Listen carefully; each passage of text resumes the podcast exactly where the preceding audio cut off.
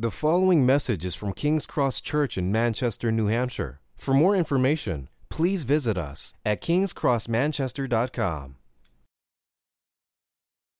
So we're looking here at the crucifixion and what it, the Gospels. There's four Gospel accounts: Matthew, Matthew, Mark, Luke, and John, and each one is often described as basically uh, a, an extended prologue for the crucifixion. You have uh, in the Gospel of Mark, you basically have eight chapters on the life of Jesus and then eight chapters on the crucifixion. And in the Gospel of Luke, you basically have everything leading up to Zacchaeus as kind of like the prologue leading you up into this final week of Jesus' life. And then basically after Zacchaeus, you have the, the showdown between Jesus and the Pharisees in the last week of his life. And then here in Luke 23, we slow real down into um, the last moments of Jesus' life. So the Gospels are typically described as extended prologues on the crucifixion, and we are now arriving at the center point of the Gospel of Luke. We are now looking at what this Gospel has been leading us up to. And just as a reminder, I think that it is fascinating as we have been looking through all of these interactions between Jesus and individuals, just who exactly we have been looking at. We have been looking at men who have been um, freed from demonic possession. We've been looking at people who have been healed of leprosy. We actually saw two stories of people healed of leprosy or conditions that nobody but God could change. We have been looking at uh, disciples being called, prostitutes being freed and forgiven. We've been looking at a woman who was freed from an affliction for 16 years and that she has now been healed from.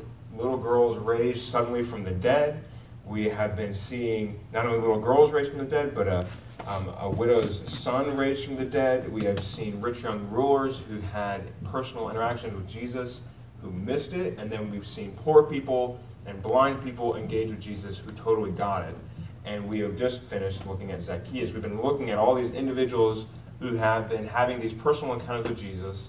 And we are arriving here at the crucifixion with all of them in mind seeing how Jesus has personally interacted with each person's brokenness and weakness, and seeing in them how Jesus cares about our sin and weakness, and how he personally engages and identifies with each of us. And so we have all of these people, this, this crowd of people that we have been looking at, kind of sitting around the amphitheater as we are walking into the center main event. And you can imagine we just had the Olympic opening ceremonies last night all these people are around the stage, and here we are walking up to the middle point in the, the beginning of the end of Jesus' life here in the Gospel of Luke. And so, leading up to, we're going to be picking up in verse 26 where the crucifixion is about to be happening, but you have, if you're familiar with the story, you have Jesus leading up to this being betrayed by Judas. You have Jesus being led through a mock trial where he was um, unjustly condemned. He was chosen to die over a convicted uh, seditioner, so somebody who was trying to actually overthrow the government. Jesus was cho- chosen to die in his place. And now we arrive here at the crucifixion.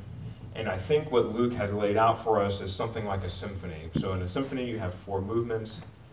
There are four parts all gathering around the central theme. And I think what we are seeing here is the unexpected death of Christ in our place is our only redemption. We see this as the main theme of what's going on. We see Jesus dying in our place, Jesus being led to the slaughter here. And yet, it's a bit more like a symphony where you have a movement that dwells on a theme, and you have the next movement that kind of develops it. And they finally all work together so that we are all led to the same point of seeing the glory of Christ on the cross together where he is surrounded by all these people and yet he is unexpectedly crucified and killed. And we are all led to the question of why. And so I think the, the way in which we are led into this is that all through the gospel, Jesus has been. Um, he has been powerful, he has been surprising, he has been mighty and strong, and he has healed people with miraculous power. He has taught miraculous things. And yet, here we get to the end where you would expect that Jesus would just lay everybody waste on the ground, and yet the unexpected happens. The things that we do not expect to happen start to transpire.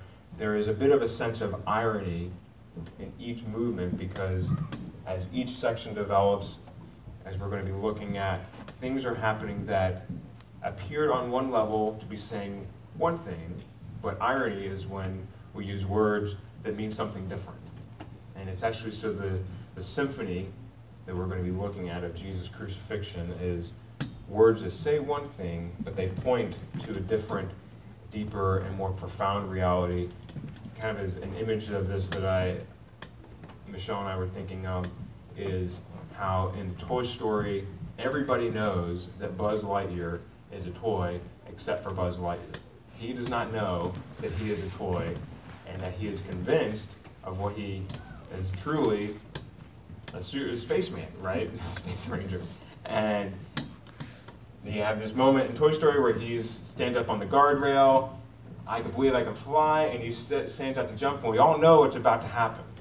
Here in the gospel, we know at a distance, we as the audience know what is about to happen, and yet the symphony inside the story uses words to draw us to the irony that is pointing to deeper, more profound realities of who Jesus is, deeper realities of the cross and what it means for us. And so, if you would join me, I think we're going to begin looking at the crucifixion. We're going to be looking at who is Christ and how he has unexpectedly died in our place for our own, for, died in our place as our redemption. We're going to be picking up in verse 26 the first movement of the symphony first movement we're just going to call the ironic crowd. We're going to pick up in verse 26, we're going to go through verse 32. The ironic crowd. And as they led him away, they seized one Simon of Cyrene, who was coming in from the country, and laid on him the cross to carry it behind Jesus. And they followed him, and there followed him a great multitude of the people and of women were mourning and lamenting for him. But turning to them, Jesus said, Daughters of Jerusalem, do not weep for me, but weep for yourself and for your children. For behold, the days are coming when they will say, Blessed are the barren, and the wombs that never bore, and the breasts that never nursed. Then they will begin to say to the mountains, Fall on us, and the mountains and to the hills, Cover us. For if they do these things when the wood is green, what will happen when it is dry? You see, here we have Jesus being led out of Jerusalem. They had just had this mock trial, and it has been widely popular, and people have uh, flocked to it. Just like any celebrity that has a major fall, everybody wants to see what's going down. They want to see what's going on. They want to see the news. They want to get the, the breaking news story they don't want to watch for the newsreel, they want to see it live. And so here, everybody has flocked to see Jesus' mock trial. He has been condemned, and now he is being let out, and there they are following him. And while they're being let out, poor Simon gets lumped into things. He was probably known to the early church because he's called out by name. Here he is, just a guy from the countryside, a farmer visiting town, gets lumped in. He must now carry Christ's cross behind him and this great multitude is being led behind Jesus, walking him out of the town. And here we have these women who are mourning and lamenting Jesus' execution. So what's going on? What's going on with these women? Why are they mourning? I mean, it was traditional at that time for people to mourn the death of somebody, but nobody, if you'll notice, nobody is kind of objecting. Nobody is saying, "Oh, you know what? We, hey guys, maybe this is a, it's a bad idea. Nobody is objecting. Nobody's saying this is a bad idea. And even these women who are lamenting, they are, you might say, soft opposers of Christ. There are the hard opposers who have done the mock trial and condemned him to death, and then there's these soft opposers who are mourning. They're not objecting, they're mourning Jesus' coming death. They have rejected Jesus either in intentional ways or in soft ways, but they are all leading Jesus out to his cross to get rid of Jesus, to be done with him, that they no longer want him among them. And yet Jesus has this really strange response to them. Basically says, Why are you mourning for me? You should be mourning for yourselves because If it's bad for me, it's going to be worse for you. Like, what? It seems a bit of an odd, odd response, but I think what Jesus is picking up on and what he's telling them is that if Jesus, who is innocent, is being treated and being rejected like this, the nation of Israel will one day, when it is when they are no longer convenient for the Romans, will be similarly executed and similarly driven into absolute despair, which is ultimately true. 70 AD, the, the Roman siege of Jerusalem, it was horrific. Literally, stones are being thrown down. People are dispersed all over the world. Jesus, what Jesus says here is true, but he is saying also, in a sense, to reject Jesus is to reject God, and to reject Jesus is to receive judgment. They will be judged for rejecting Jesus. They, they, they do not get away with it. It's not kind of like something they brush under the cosmic rug. Jesus, to be rejected, is a severe punishment to be borne. They will be punished for Jesus' rejection. Then we have alongside them, not only are all these people here, but we have verse 32, two others who were criminals were led away to be put to death with him. So we have we have all these people who have stood at the the trial of Christ where he was unjustly condemned. And then we have innocent bystanders who are being thrown into the mix to carry his cross behind him. And then you have these mourners who are all mourning Jesus, and Jesus warning them listen, you shouldn't be mourning for me. This is God's plan for me. You should be mourning for yourself. And then we have all of, we have these two thieves that are being kind of lumped in here. We have this huge mass of humanity. It is almost as though the whole of humanity is represented here. This huge mass of humanity following behind Jesus and ejecting him out of their midst. We have all the people that have stood by him, that have rejected him now, and have abandoned him. We have all of the people that have stood at his trial. They are all as though they were trying to bleach a stain out of their garments. They are trying to eject Jesus out of their out from among them. None of the people whom Jesus has saved or has engaged with, none of the people that we've looked at and, and through the sermon series, none of them are stepping up to the plate for Jesus. I mean, none of them are stepping in to, to stop what's happening. None of them are stepping in to, to object. I mean, even Peter, even Peter, who had high hopes of being the one who would stop his Savior from being led to the slaughter. Peter's nowhere to be seen. He's not even mentioned here. Nobody is stopping this. They're rejecting Jesus like a stain to be, be rubbed out. And yeah, I think, I, th- I think what we are supposed to see here is that this is God's intentional design. This is God's intentional design because these are all the very people that Jesus will ultimately save, but none of them had any hand in bringing about their salvation. None of them, none of them could help. These are the very people that Jesus would ultimately save, but none of them could help. None of them wanted to help. We are all, I think, supposed to see ourselves not in Jesus here, but we are supposed to see ourselves in the crowd that is ejecting Jesus. We are all here among the people None of us would really object to Jesus. We are all deeply offended by Jesus' claim of pure lordship over us, and we would ultimately be cheering them on, cheering Jesus on to the cross, not because we think that it's going to be a great accomplishment, but because we're ready to be done with him. We are all here walking Jesus out, walking him to the hill. We are all, like Peter, have high hopes of being uh, have following our own self-help books and fixing our problems, but none of us can change ourselves. We are all in this first crowd, walking Jesus out to the cross. We are all like them, eager to reject Jesus. That's where we all born. That's where we all want to be. And apart from Jesus' saving work in our lives, that's where we all stay. But the hope, the hope here is that Jesus knows that. He knows that these people that are crucifying him are the very people that he is going to the cross to save. These are the people that he is going to save. Like it, it's not like Jesus saying, "Oh, I'm going to go. These people will lead me to the cross, and then I'm going to go save some other people." No, the very people that are in the crowd cheering on the crucifixion of Christ, us in the crowd crucifying Christ Himself, we are the ones that Jesus looks on and says, I'm, I'm going there, but I'm going there for you. I'm going there that this crowd, that us around him, that he would save us. The irony, of course, is that this crowd that is gathered around him to witness to his death and demise is actually the very crowd that Jesus will gladly and joyfully welcome into his church to be his very people. Because if you're not in this crowd, then Jesus does not want you. Jesus comes to save the sinful and broken and weak. Those are the only people that Jesus welcomes into his family. But it happens to be that the sinful, broken, and weak people are the ones that crucify Christ.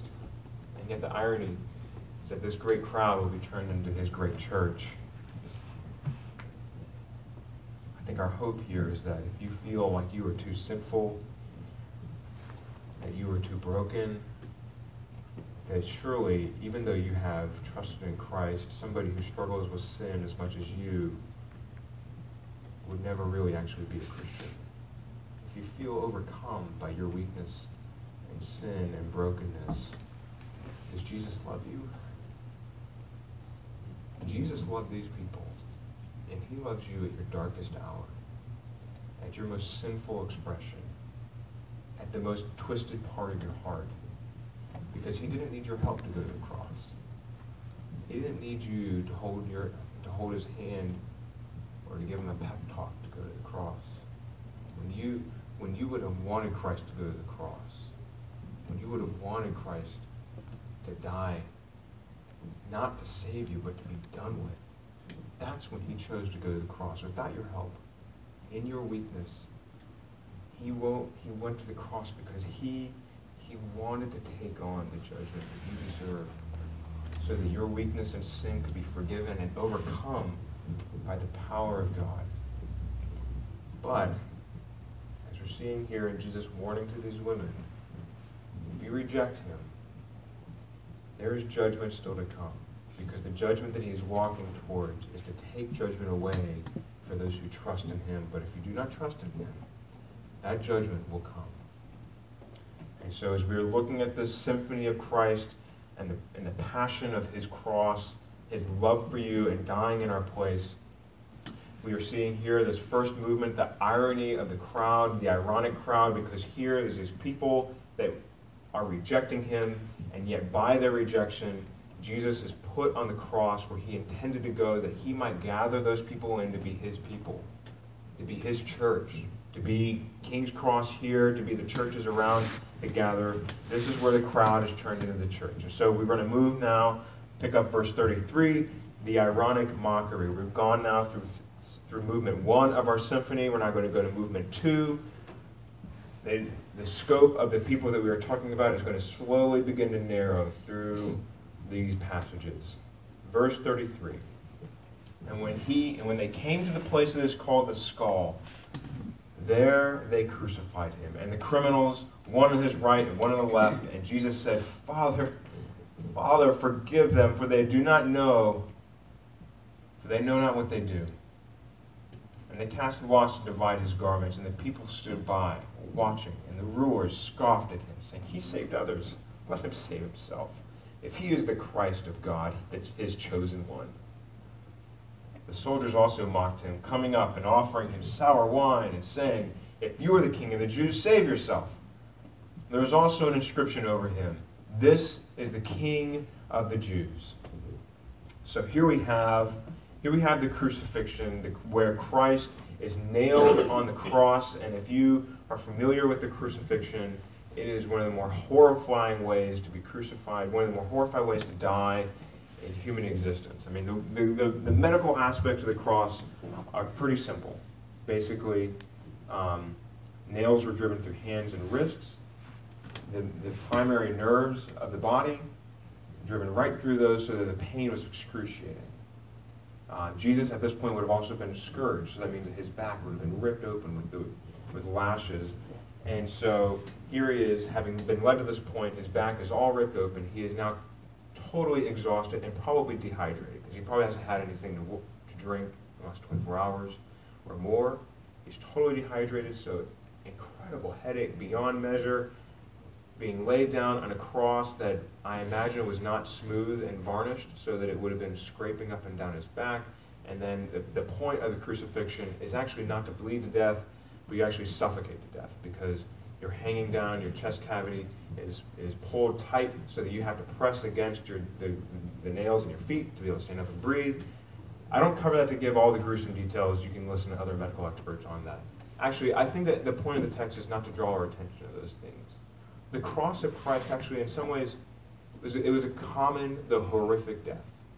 The cross of Christ, where he died, he was not the first nor the last to be killed by this means of death.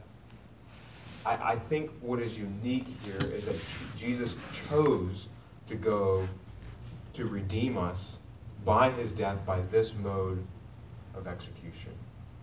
And I, I find that this is one of the things I had a coworker of mine once. Um, he came up to me at work. He said, "Hey, you know, I watched The Passion of the Christ last night." Oh, really? What did you think of that? Like, yeah, it just, it really, it just, it was really like violent and, and gory. And I was like, yeah, wasn't even half the picture. Because I think that the point of this passage is not to draw us into the horrifying details of how Jesus died. I mean, Paul, uh, Luke just literally says, "There they crucified him." But the point is to draw us into the spiritual dynamics. Why is Christ here? Why did he choose this death? Why did he walk up this hill? Why did he allow himself to be nailed to this tree and die this death? Why? What is spiritually going on in this picture that draws Jesus to say, This is how I will die for my people? What is it about the spiritual dynamics going on here? Because again, the, the the crucifixion, in terms of the mechanics of it, horrific, common. But what Jesus chooses to do here, that is the unique part of the story. That is the unique part of Jesus' crucifixion. That is what is different about Jesus' crucifixion. And to give us an answer to that, we have in the background of this passage Psalm 22. Psalm 22 is one of the more famous passages, more famous psalms in the Psalter and it is standing, it is actually quoted here, and it is quoted in every crucifixion narrative. It is, cru- it is quoted either on Jesus' lips, where he quotes the first line, My God, my God, why have you forsaken me? Or, as, we will, as we're going to see, it informs how this, these people are even seen here. So, what is Psalm 22? I'm not going to read the full psalm for you, to, for you, but Psalm 22 is probably written towards the end of King David's life, where he is uh, cornered he is being oppressed, and he is crying out to God for help. King David in Psalm 22 is calling out to God as his father for help in his darkest hour. Does that sound familiar? That's what's going on here in Jesus' final hour. He has been cornered. It seems that he, his enemies have won. And in Psalm 22, David writes the psalm in such a way that he talks about his mother, but he doesn't talk about his father. So clearly, he's pointing to God as his father the king is in, his, in the corner. He is in his darkest hour. Where is God? God, where are you? Are you going to help me? My enemies are about to destroy me. So let's just pick up. I just want to read a few verses of Psalm 22 because I think you'll hear Jesus' crucifixion as we read this. I'm going to read the first eight verses and then I'm going to read a few from the middle. My God, my God, why have you forsaken me? Why are you so far from saving me from the words of my groaning? Oh my God, I cry by day, but you do not answer. And by night, I find no rest. Yet you are wholly enthroned on the praises of Israel. And you, our fathers, trusted. They trusted, and you delivered them. To you they cried and were rescued. In you they trusted and were not put to shame. But I, but I am a worm and not a man, scorned by mankind and despised by all the people. All who seek me, all who see me, mock me. And they make their mouths at me and wag their heads. He trusts in the Lord, let him deliver. Let him rescue him, for he delights in him. And then verse, picking up verse 16, for dogs encompass me. A companion of evildoers encircles me. They have pierced my hands and my feet. I count all my bones. They stare and gloat over me. They divide my garments among them, and from my clothing, for my clothing they cast lots. See, what's going on in, in Psalm 22 is that David is cornered. He is at his wits' end. He is at his darkest hour, and he is crying out, God, my Father, you are the one who's supposed to protect and save, and in this darkest hour, where are you? They, my enemies, are about to overcome me. I am virtually naked. They are bartering away my clothes. They mock me, and they are putting your name to shame. And so then we pick up here in the crucifixion of Christ. Verse 35, and the people stood by watching. That's, that's literally, that's a quotation from Psalm 22. And the rulers scoffed at him. Again, a quotation from Psalm 22. He saved others. Let him save himself if he is the Christ of God, his chosen one. And then just before the end of verse 34, and soldiers, they cast light, lots to divide his garments. See here, the way we read the Psalms and the way we read Old Testament prophecy is not so much, yes, there is a literal fulfilling, but there is a picture of what's going on in David's life at the end. He is cornered. God, where are you? My enemies are about to overcome me. There is an image there that Jesus comes in and he fulfills more fully than King David could have ever because King David was guilty, but Jesus is totally innocent. Nobody has anything on Jesus. People had things on King David. I can give you a list of a few people who did. People had things on King David. Nobody had anything truly condemning to say about Jesus. He was totally innocent, totally pure, and yet here he is pinned down. If you can imagine the image here that you know Psalm 22 talks about hands and feet being held down. I think it's more of an image of a tiger holding down his prey by his hand and his feet. It, it is totally pegged down. Here is Christ, quite literally, literally pegged down on a tree at the end of his ropes in his darkest hour. That is the image that is going on behind then when the soldiers pick up and say, You're the king of the Jews, save yourself. Because the soldiers were thinking, if he's the king of the Jews, he's got power that he should be able to show right about now. Because who wants to die? Who wants to die the ignominy of being left alone, naked on a tree, dying by suffocation of all things in front of the entire world? Here, the entire world has gathered around, and yet the, the, the, the camera zooms in on the cross of Christ, where we are seeing the mockery at him. He saved others. Can't he save himself? We've been seeing how Jesus has saved others, how Jesus saves us. And yet here he is being mocked. In the darkest hour, the Son of God, he saved others. Can't he, can't he save himself?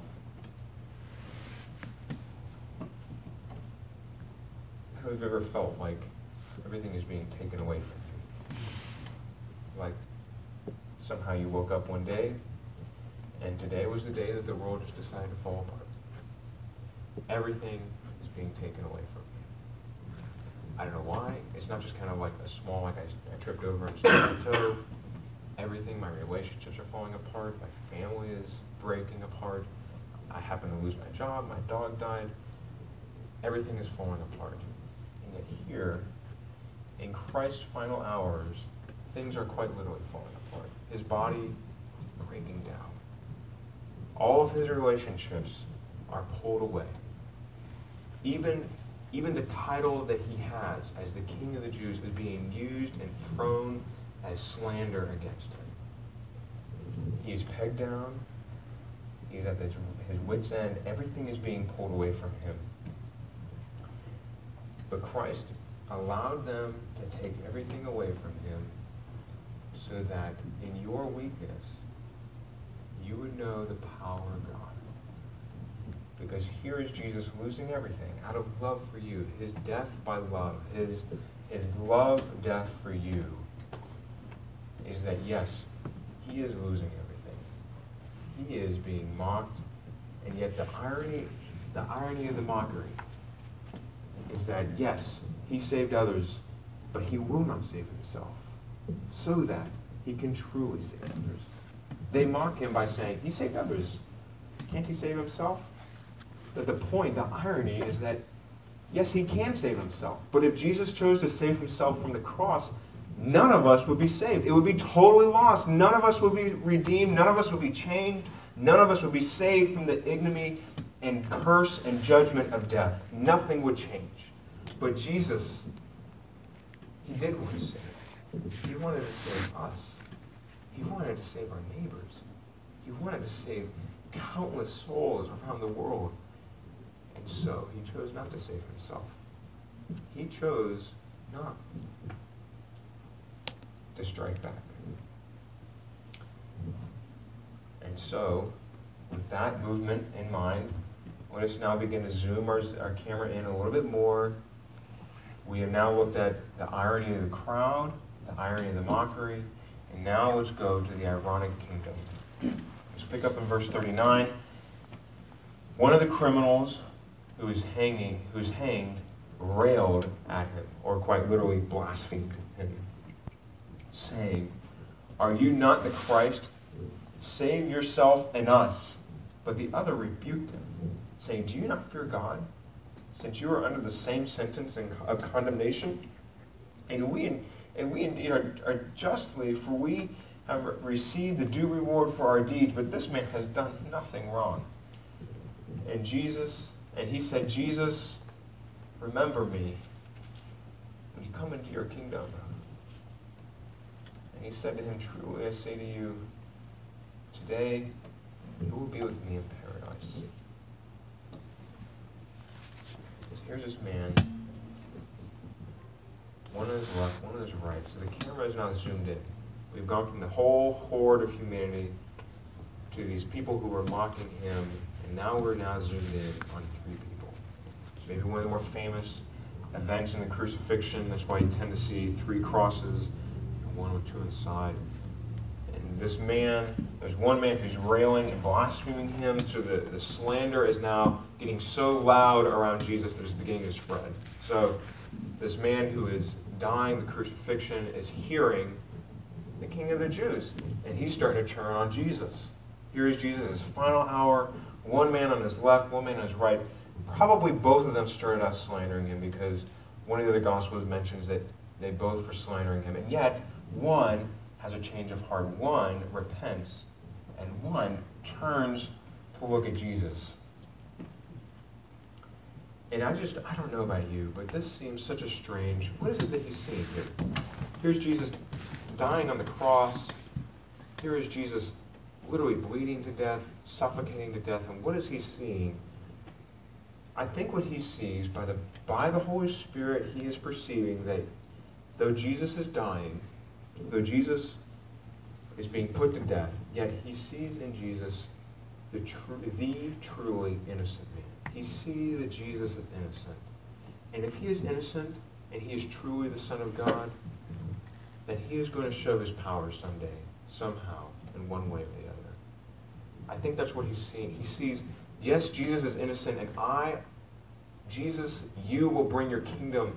And Jesus, if your kingdom is a kingdom that cares about the weak and broken and sinful, just like me. Jesus, would you remember me? It's a simple, it's a simple cry of faith that because he sees that though Jesus is outwardly dying, yet he is establishing a kingdom of God's pure power. And I think this is one of the more fascinating things here is verse 42, and he said, Jesus, remember me. This, this is the only moment in the Gospel of Luke where Jesus is personally addressed by name, without a title, where he has just said, Jesus. On the cross, dying. Jesus, remember me. Jesus, remember, remember me. And to this man's meager squeak of faith, Jesus promises paradise. Because in fact, he is, by the cross, turning the world upside down. And he is reversing this great death of curse and sin. And this man will be with Jesus that day. I, am not sure we want to get into what happened to Jesus between his death and resurrection, but the point is that that day, the moment of this man's death, where Jesus defeats Satan, sin, and death in his death. On the cross, he is weak, though weak and powerless in his death, he is ushered into the power and glory of heaven. This man, by his weak faith, is given eternity in spotless and guiltless life. Do you, do you ever worry about your weak faith? Do you ever worry, I'm going to make it? God, you, you bless faith, but it just seems like I'm so half-hearted and I, I just struggle to believe you. I struggle to read your word and believe that it's your, your word to me. Like, God, help me to believe this is true. God, I just I want I want some help. Yet I think what we see here is that God God blesses faith not because of how strong your faith is, because of who you're trusting in, because of the power of the object of your faith. If you have faith, you're, th- you're throwing your anchor into something to depend on that rather than yourself. And here, this man is depending on Jesus. Jesus, though by all outward appearances it seems like you've lost everything, Jesus, you've got it all. Jesus, I want you. Jesus, you got to help me. Jesus, remember me. And Jesus says, Your faith gets you eternity and the rest of the universe changed into glory. Jesus gives him everything. Jesus gives you everything. He responds to weak and meager and helpless faith, which should be a help to you because we have all got weak and helpless and meager faith at every hour of the day, even at our highest high, even at the mountaintop experiences. We have meager faith, but Jesus loves meager faith. His kingdom is established not because of how strong he is, but because of how glorious and how, by all appearances, his kingdom was being destroyed, though everything seemed to be stripped away, and though his world seemed to be crumbling around him. Yet, in the cross, Jesus is establishing his kingdom. It is though you are watching a king walk up to his coronation throne. And here is Jesus walking up to his coronation throne where his kingdom will be established.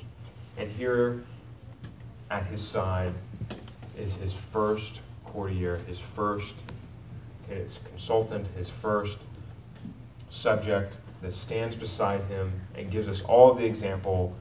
Weak and meager faith is blessed in the kingdom of God. The irony of the kingdom of God is that it is not by strength of man, but it is by God's strength in the death of Christ. Though God's kingdom seems to be falling apart, the irony here is that the kingdom of God is being established in the death of Christ. And so, with this movement in mind, as we are seeing ourselves not in the prime role, but we're seeing Jesus in the prime role and seeing how he, even in his death, is giving grace to those around him. Let's turn out our fourth, fourth movement of this whole symphony, Ironic Glory. I'm going to pick up in verse 44. It was now about the sixth hour, and there was darkness over the whole land until the ninth hour, while the sun's light failed. And the curtain of the temple was torn in two. Then Jesus, calling out with a loud voice, said, Father, into your hands I commit my spirit. Having said this, he breathed his last. Now in the centurion saw what had taken place. He praised God, saying, Certainly this man was innocent.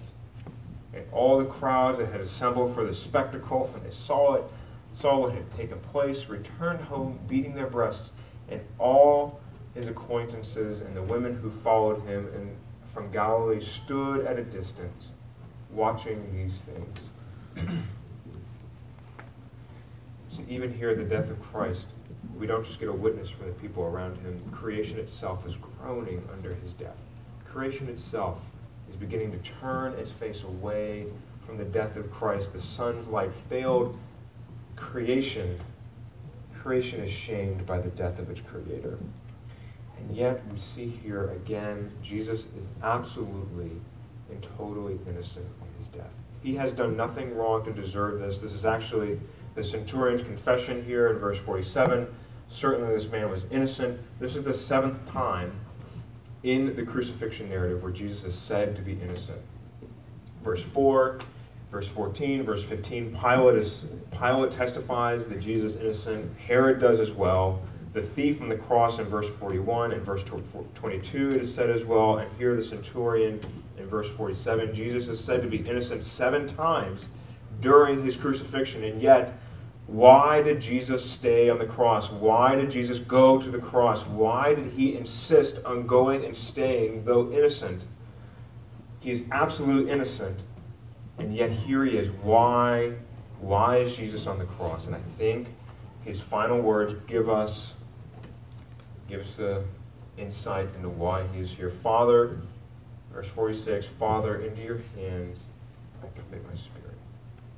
Because here we see that God the Son and God the Father planned this death of the Son so that all the sin that Jesus has engaged with, all the sin and weakness that we've seen in this book, all the sin and weakness that we see in our lives, all the sin that deserves God's judgment, Jesus and the Father planned from eternity past that He would walk up this hill and take our place. Jesus' unexpected death, this unexpected way of our redemption, is our only hope. And it is this point that I want us just to dwell on. I, I, I want to, I don't usually use quotes in sermons, but I want to use this, this quote from from a woman, John, Joni Eareckson Tada, who is actually just brilliant on so many points. But here, I think it just deserved an extended quote because I think we are drawn into the agony and ironic glory of Christ's death. She writes, The face that Moses had begged to see was forbidden to see, was slapped bloody. The thorns that God had sent to curse the earth's rebellion now twisted around his brow. On your back with you. One raises a mallet to sink in the spike, but the soldier's heart must continue pumping as he readies the prisoner's wrist. Someone must sustain the soldier's life minute by minute, for no man has this power on his own. Who supplies breath to his lungs? Who gives energy to his cells? Who holds his molecules together? Only in the Son do all things hold together. The victim wills that the soldier lives on. He grants the warrior's continued existence. The man swings. As the man swings, the son recalls how he and the father first designed the medial nerve in the human forearm, the sensations it would be capable of the design proves flawless. The nerve performs exquisitely. Up you go. They lift the cross. God is on display in his underwear and can scarcely breathe. But these pains are mere warm up to his other and growing dread. He begins to feel a foreign sensation. Somewhere during this day, an unearthly foul odor began to waft, not around his nose, but his heart. He feels dirty. Human wickedness starts to crawl upon his spotless being, the living excrement from our souls. The apple of his father's eye turns brown with rot. His father, he must face his father like this. From heaven, the father now rush, rouses himself like a, like a lion, lion disturbed shakes his mane and roars against a shriveling remnant of, of man hanging on a cross. Never has a father, has a son seen the father look at him so, never felt even the least of his hot breath. But the roar shakes the unseen world and darkens the visible sky. The Son now does not recognize those eyes.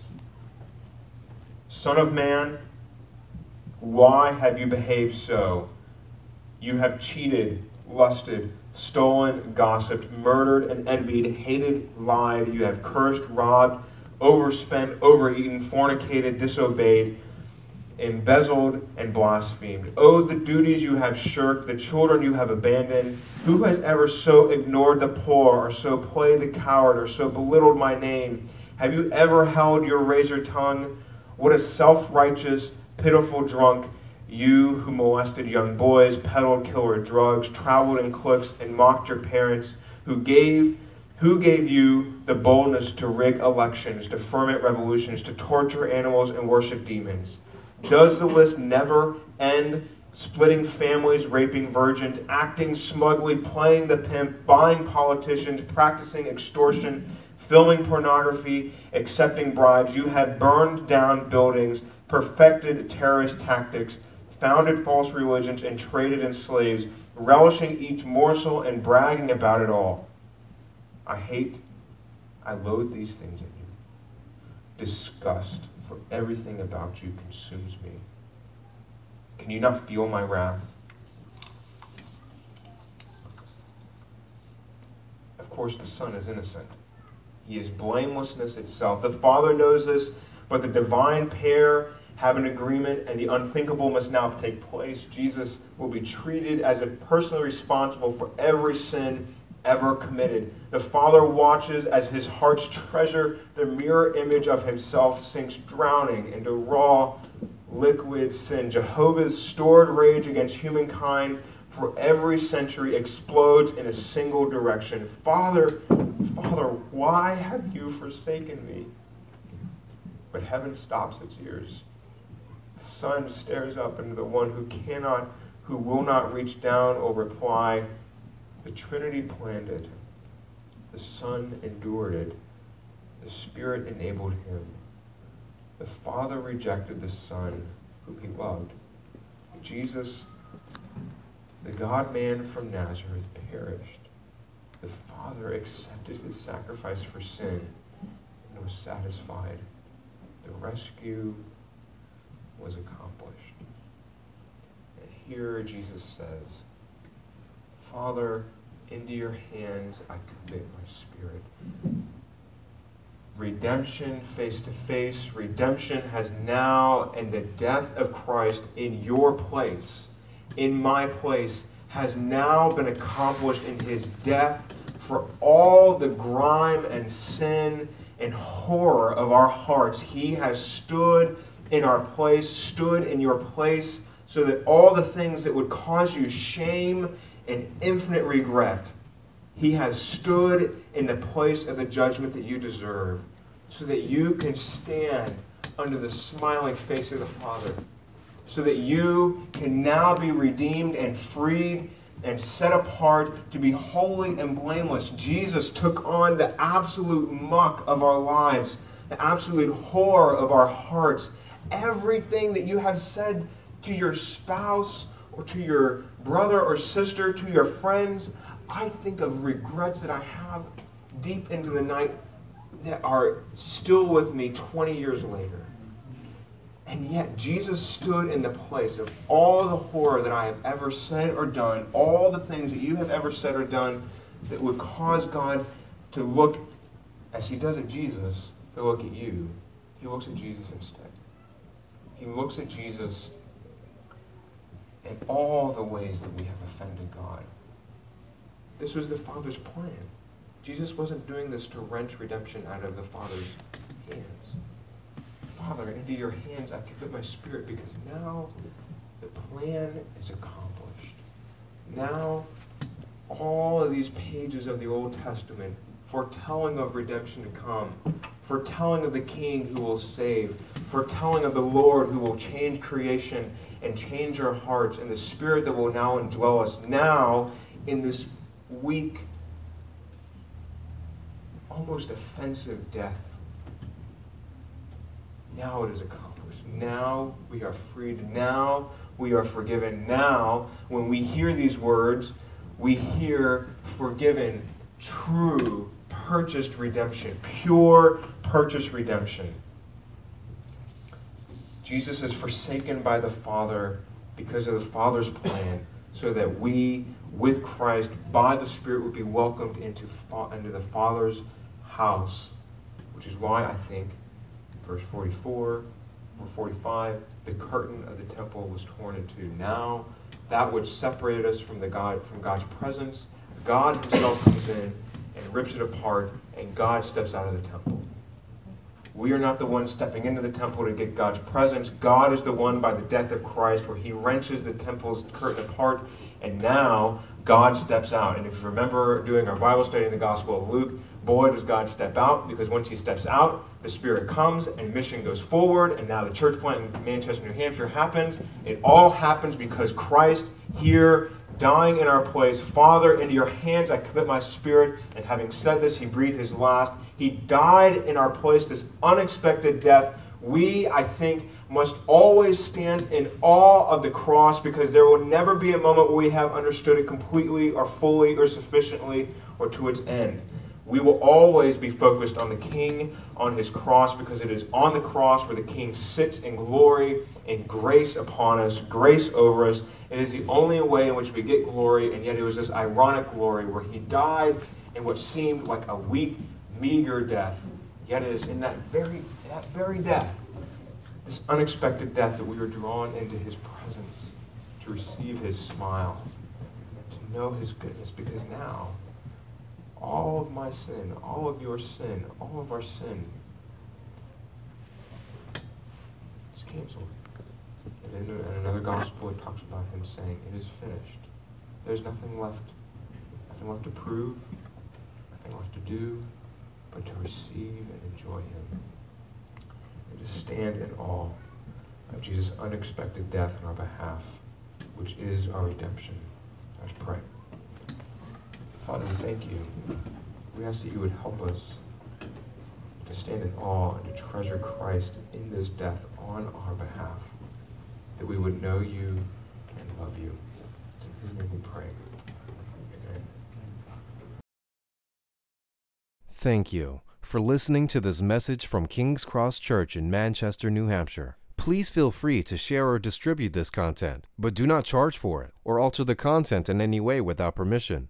King's Cross Church exists to treasure, proclaim, and grow in the gospel of Jesus Christ. To find out more about King's Cross Church, please visit us at kingscrossmanchester.com.